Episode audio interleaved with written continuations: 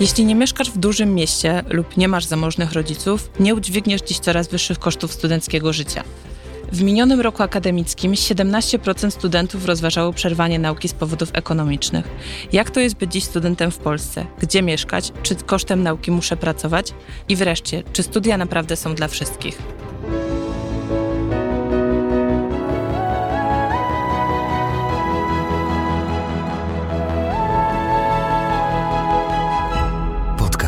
Tygodnika Powszechnego. Weź, słuchaj. Dzień dobry, witam Państwa bardzo serdecznie w podcaście Tygodnika Powszechnego ze studia y, w Krakowie. Ja nazywam się Ewelina Burda, a moim dzisiejszym gościem w cyklu tematy tygodnika jest Marek Rabi, dziennikarz y, działu Kraj, który pisze o ekonomii, o tematach społecznych, o tym, jak one wzajemnie się przenikają. Jednym z takich materiałów jest y, jego najnowszy artykuł Studia drogie jak nigdy. E, chciałam, Marek, Cię na początek e, zapytać o to zdanie, które powiedziałam przed chwilą. Czy studia dalej są dla wszystkich? Doskonałe pytanie, na które chyba nikt z nas w tej chwili nie zna odpowiedzi, dlatego że bliżej tej odpowiedzi będziemy w listopadzie, tak jak twierdzą wykładowcy. To jest moment, w którym wszystkie uczelnie zaczynają składać do takiego ogólnopolskiego systemu informacji o edukacji Polon dane dotyczące liczby studentów rozpoczynających naukę na poszczególnych kierunkach na poszczególnych latach. I to jest również, jak mówili mi rozmówcy, taki moment, w którym uczelnie wyższe zaczynają widzieć odpływ studentów. Ten odpływ oczywiście dzieje się z różnych powodów. To nie są wyłącznie przyczyny ekonomiczne. Co więcej, tych przyczyn mhm. czysto ekonomicznych nie da się odłowić od innych powodów rezygnacji, czy też przenosin na inne kierunki studiów. Natomiast, yy, tak jak powiedział rektor Uniwersytetu Jagiellońskiego w rozmowie z nami, on w tym roku naprawdę boi się danych za listopad, boi się listopada i tego, co te informacje mu przyniosą, dlatego że od kilku miesięcy samorząd studencki na Uniwersytecie Jagiellońskim i Uniwersytet Jagielloński nie jest odosobniony w tym zjawisku, e, sygnalizują postępującą wręcz degradację statusu materialnego studentów mieszkających w dużych miastach, przede wszystkim studentów przyjezdnych. Popatrzyłam y, na infografikę, która ilustruje w papierowym wydaniu i w serwisie Twój artykuł y, o tym, jak wzrosły miesięczne wydatki studentów, i moją uwagę najbardziej przykuł na początku rok 2016, bo to był ostatni rok moich studiów i chciałam sprawdzić, czy te dane y, mają uzasadnienie w rzeczywistości. I tak miały. Y, i przy kwocie, która wtedy średnie miesięczne wydatki studenta wynosiły 1574 zł, y, tak dzisiaj w 2023 roku ta kwota wynosi 3870. Tak, no to jest skok o ponad 100%. Gdybyśmy jeszcze z tego wszystkiego odliczyli y, taką bardzo prostą część wydatków, jaką, jaką stanowi czesne, to zobaczylibyśmy, że ta dynamika może być jeszcze wyższa. Ja porównywałem te dane z e, danymi o inflacji w tym czasie, więc gdybyśmy spojrzeli na inflację od 2016 roku, to jej skumulowany wzrost wyniósłby około 32%, 31-32%. Tutaj mówimy o skoku wydatków o ponad 100%.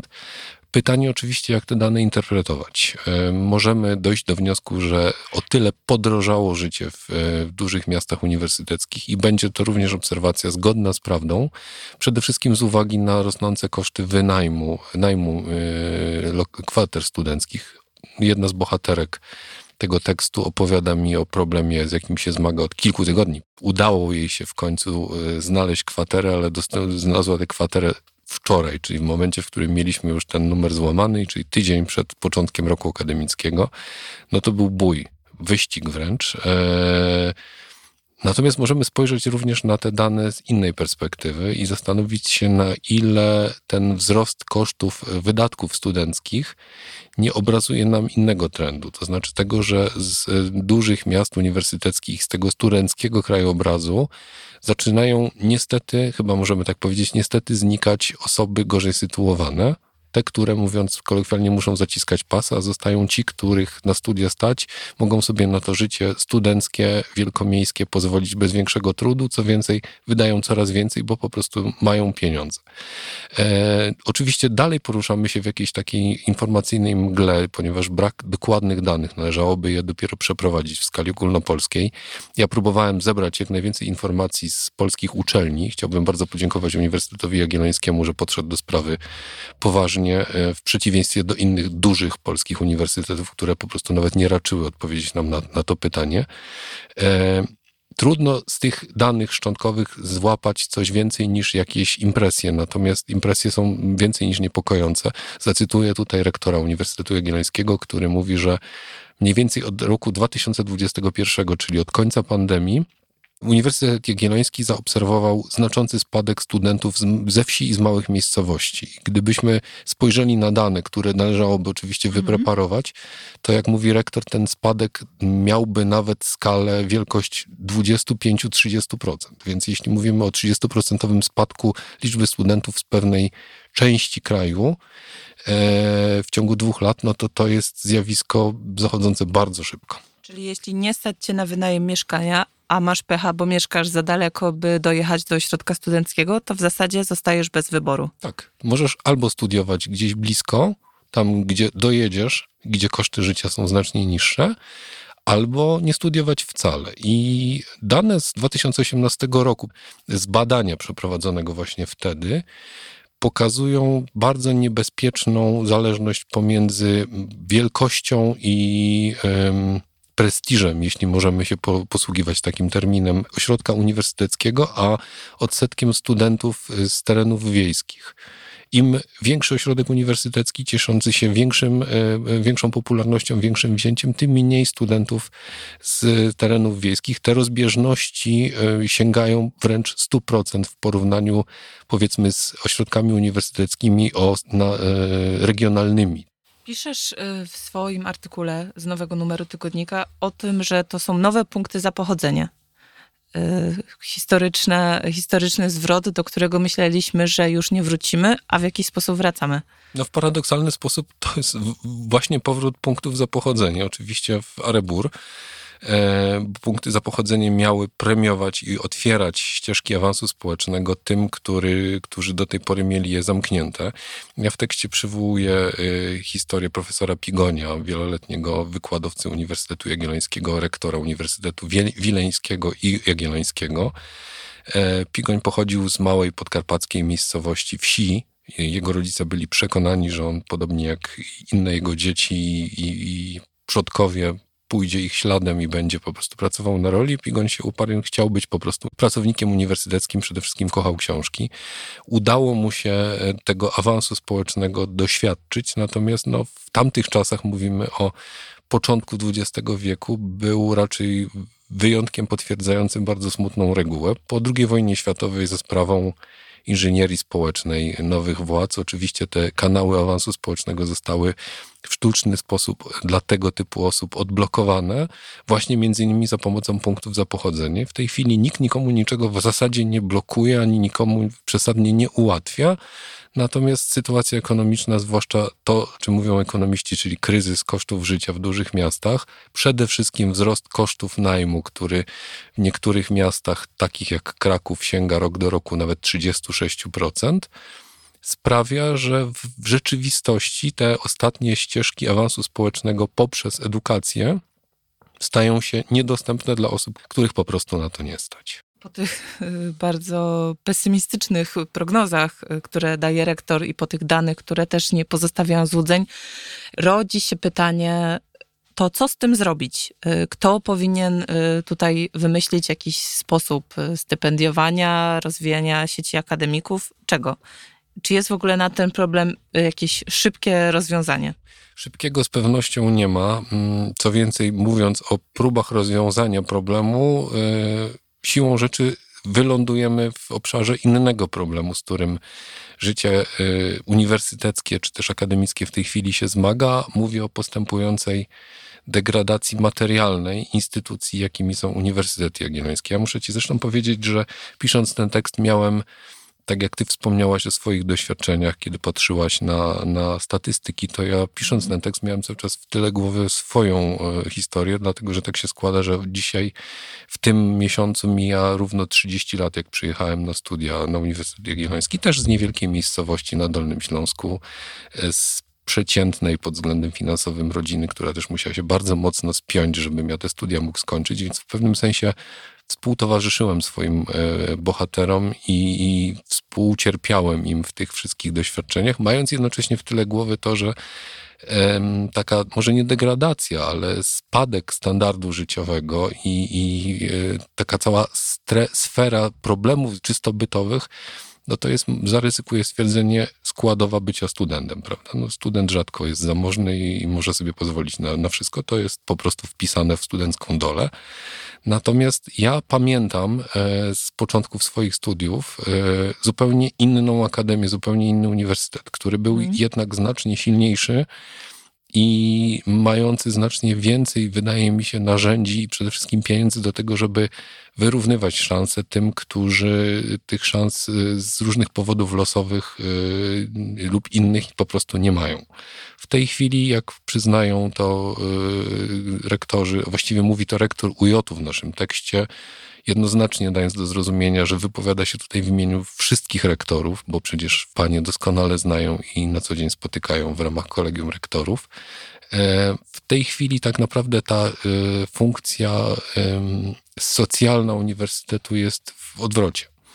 Na mhm. Uniwersytecie Jagiellońskim właściwie y, coraz częściej dochodzi do sytuacji, w których to prywatni darczyńcy fundują stypendia e, socjalne. Liczba stypendiów socjalnych w ostatnich latach znacząco spadła wskutek zamrożenia progów dostępności tychże stypendiów, czyli mówiąc krótko, e, społeczeństwo jednak jako tako się wzbogaciło, a progi zostały zamrożone na takim poziomie, że liczba osób, które je spełniała, spadła. Więc siłą rzeczy funkcja stypendium socjalnego została się własną karykaturą. E, no niestety taki, do takich sytuacji będzie dochodziło chyba coraz częściej z tego powodu, że z tego co słyszymy, to Ministerstwo Nauki i Szkolnictwa Wyższego ma zupełnie inny pomysł na rozwiązanie tego problemu niż ten, który przychodzi do głowy rektorom i, i ludziom ze środowisk uniwersyteckich. Czyli rozwiązaniem ma być postępujące rozdrobnienie życia uniwersyteckiego, przenoszenie życia w, do mniejszych miejscowości, skrócenie tej ścieżki dostępu w, mhm. w takim wymiarze czysto geograficznym młodym ludziom, żeby nie musieli tyle dojeżdżać, żeby mieli do, na tą uczelnię bliżej. Oczywiście co to oznacza dla jakości tych studiów? Nie musimy mówić. Nie zawsze to będzie oznaczało y, znaczący spadek jakości, ale per saldo jako, jako skala zjawiska z pewnością tym zaowocuje. Myślę też o tych studentach, którzy mierzą się z ogromnymi problemami i tak naprawdę wiele tych problemów, których doświadcza całe społeczeństwo jest skupionych w tym studenckim losie i myślę też o tym, że to jest tak naprawdę młody elektorat, który, jak e, śledzę kampanię wyborczą, jest praktycznie niezauważony przez, przez partię. Tak, rzeczywiście y, nikt się do studentów nie odwołuje. Być może z tego powodu, że studenci również nie stanowią jednej grupy y, wyborczej. Doskonale to widać na danych dotyczących y, preferencji wyborczych młodych ludzi z podziałem na płcie o ile y, wśród młodych mężczyzn y, spory odsetek jest gotowy głosować na Konfederację w tej chwili, o tyle wśród kobiet, młodych kobiet, y, przeważają preferencje lewicowe. Więc siłą rzeczy tutaj widać, że ten podział jest dla polityków zbyt duży i nie ma tutaj dużych grup społecznych, które dałoby się wrzucić do jednego worka, przygotować dla nich ad hoc jakąś fajną ofertę i powiedzieć, my teraz coś dla was zrobimy, więc no niestety skończy tak się, jak się, jak się skończy. A zaglądając trochę za kulisy Twojej pracy nad tekstem, y, opowiem Państwu, jak nazywamy tego rodzaju materiały. Y, stworzyliśmy sobie na potrzeby redakcyjne nowe słowo. Nazywamy je raportażem. Od połączenia słów raport i reportaż. Chcemy zawrzeć możliwie dużo danych, statystyk, najnowszych badań, ale też wyjść i pogadać z bohaterami. Y, I chciałam Cię zapytać, po tym jak już dużo powiedzieliśmy o liczbach, o, o te rozmowy ze studentami, z młodymi ludźmi. One nie były trudne w takim wymiarze operacyjnym, technicznym, dlatego że ja w ogóle myślenie o tym tekście zacząłem od tego, że zauważyłem, że na moich, w moich e, mediach społecznościowych pojawia się bardzo dużo apeli, próśb o znalezienie, pomoc w znalezieniu komuś lokalu. Jedna z koleżanek napisała, że właśnie jej siostrzenica rozpoczyna studia, ktoś tam się odezwał, że właśnie jego syn ma problem. Więc bardzo łatwo było dotrzeć do rozmówców. Ja wybrałem dwóch rozmówców, którzy pod pewnymi względami wydali mi się reprezentatywni dla tego problemu. I to była ta łatwiejsza część oczywiście. Mhm. Natomiast trudniejsza była e, już w trakcie rozmowy, ponieważ no, widać było, że rozmawiamy o bardzo bolesnych, trudnych e, rzeczach. E, jeden z moich rozmówców opowiada po prostu o sytuacji, w której się znalazł i która zmusza go do tego, żeby zawiesić studia na rok nie będzie go stać na dojeżdżanie, no jakby z przyczyn czysto operacyjnych, logistycznych jest niemożliwe. Mieszka 6 godzin pociągiem od miejsca, w którym studiował.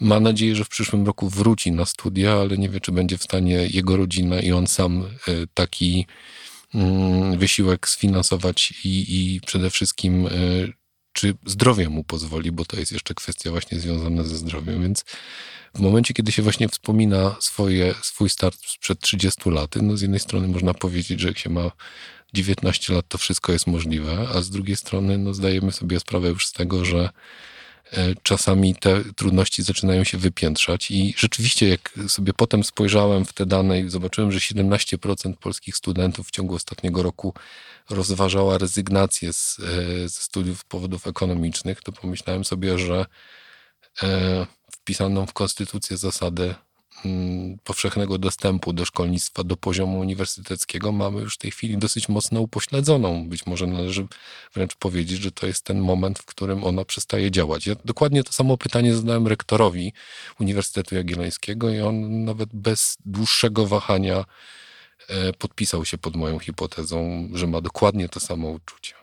Czyli ten pierwszy października dla wielu może być bardzo gorzkim y, początkiem roku akademickiego, a w zasadzie jego końcem. Kup Tygodnik Powszechny na stronie tygodnikpowszechny.pl i sprawdź swoją zniżkę z kodem podcast. Kiedy mówiłeś o tej strukturze wydatków studenckich, to teraz y, nasunęła mi się jedna myśl, taka y, poparta doświadczeniem. Y, te wszystkie trudności związane z znalezieniem lokum bardzo mi kontrastują z rosnącymi gdzieś na mieście, na przykład na krakowskim Zabłociu, e, luksusowymi akademikami. Nawet ostatnio z ciekawości przeglądałam oferty, których koszty najmu oscylują w okolicach 4-5 e, tysięcy za luksusowy pokój. Jak dziś wygląda ta kwestia akademików publicznych? Czy w ogóle to zatrzymało się trochę na e, na tym etapie, kiedy ty byłeś studentem? Czy coś, coś tam się zadziało przez te 30 lat? Sprawdzałeś to? Tak, tam się dużo zmieniło i to zmieniło się na plus. E, ja oczywiście nie mieszkałem zapytać, co się dzieje w moim akademiku przy ulicy Bydgoskiej w Krakowie, e, do którego trafiłem, pamiętam jak dziś, odbierałem taką starą, zapyziałą kołdrę z, z, magazynu i trafiłem do pokoju na parterze, to był pokój w numerze 13 na Bydgoskiej C, który był formalnie czteroosobowy, ale okazało się, że wskutek dziwnego zbiegu okoliczności już drugiego albo trzeciego dnia mieszkało nas tam pięcioro, a skończyliśmy pierwszy rok w składzie takim mieszanym, który chyba gdzieś tam momentami dobijał do siedmiu osób, przy czym jeden z, naszych kolegów ku naszemu zdumieniu okazał się nie być studentem, tylko po prostu nagle tam, tam się pojawił. Więc to taki właśnie koloryt mieszkania w akademiku. Wszystkim, którzy go nie doświadczyli, gorąco polecam. W tej chwili to już jest chyba jednak nie do powtórzenia, dlatego że życie w akademiku e, poprawiło się w wymiarze e, bytowym, natomiast chyba trochę straciło na tym e, takim właśnie bohemicznym kolorycie, jeśli mogę tak powiedzieć. Pokoje w tej chwili w tym akademiku są już wyłącznie dwuosobowe. Można mieć pokój dwuosobowy do samodzielnego wykorzystywania. Każdy pokój ma oddzielną łazienkę, czyli nie ma takich e, diabolicznych pryszniców, do których się schodziło po, po schodach e, do, do piwnicy. E, są oczywiście pralki, są w, w, na miejscu są dobrze wyposażone kuchnie, więc żyje się tam z pewnością łatwiej. Natomiast problem dalej istnieje w tym sensie, że takich miejsc w domach studenckich, nawet tak duża uczelnia jak Uniwersytet Jagielloński, nie ma e, dostatecznie wiele, żeby do, e, przyznać wszystkim potrzebującym takie miejsca. W tej chwili UJ szacuje, że zainteresowanie, czy może w tym przypadku należałoby mówić zapotrzebowanie, bo po akademik mhm. raczej zgłaszają się osoby, dla których to jest najtańsza forma mieszkania w, w mieście.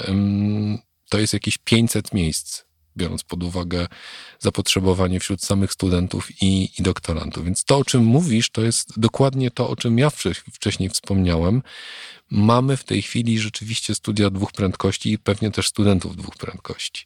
Mamy osoby, które dysponują budżetem nieograniczonym, jeśli możemy użyć takiego nieprecyzyjnego określenia. Oczywiście nie ma w tym nic złego. Jeśli kogoś stać, to może sobie mieszkać w takich warunkach, w jakich, na jakiego stać. Natomiast kłopotem jest to, że w tej przestrzeni uniwersyteckiej siłą rzeczy zaczyna brakować miejsca dla tych, którzy mają większe ograniczenia finansowe, więc to jakby ten ogon zaczyna być coraz krótszy.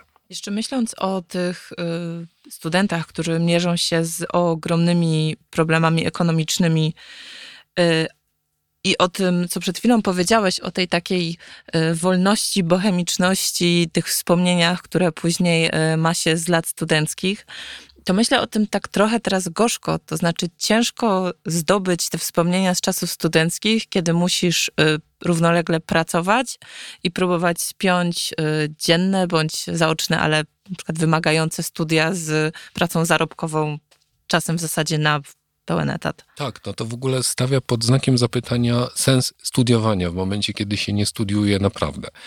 Ku mojemu wielkiemu zaskoczeniu, ale pozytywnemu zaskoczeniu, e, e, rozmówcy, do których dotarłem, e, zazwyczaj mówią, że oni nie chcą pracować. To nie wynika oczywiście z ich lenistwa, tylko raczej z takiego bardzo świadomego wyboru, decyzji, że studia to jest czas na samodoskonalenie i to jest czas, w który już nigdy więcej nie będzie dany.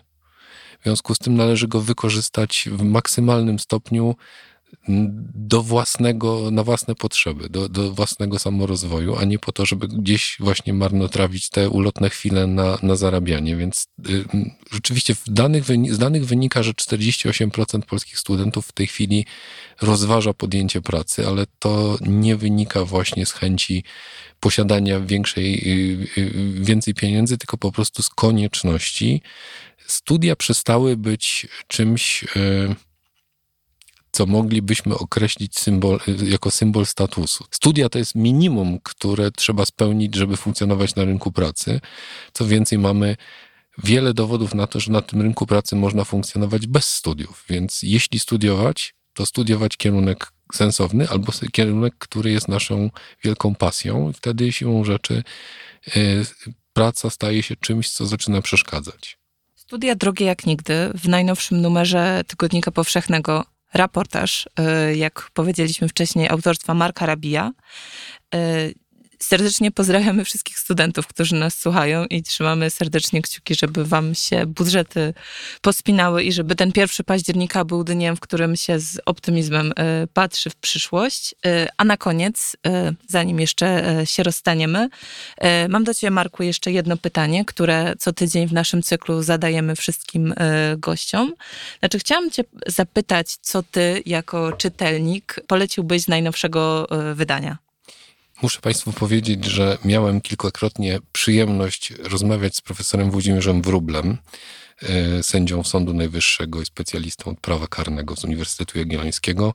Każda ta rozmowa była fascynującą przygodą intelektualną i fajnym spotkaniem z fajnym człowiekiem, więc e, na pewno nie odpuszczę sobie rozmowy, którą w tym numerze z profesorem przeprowadził Marek Gęskrawiec.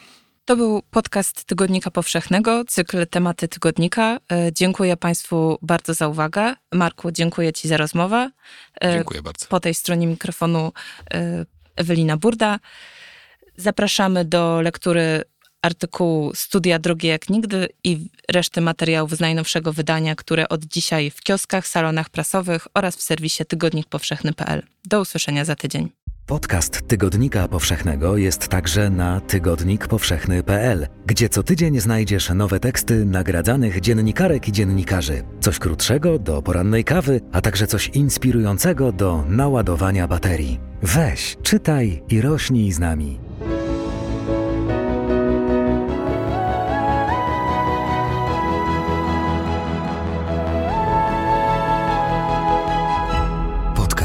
Tygodnika Powszechnego. Weź, słuchaj.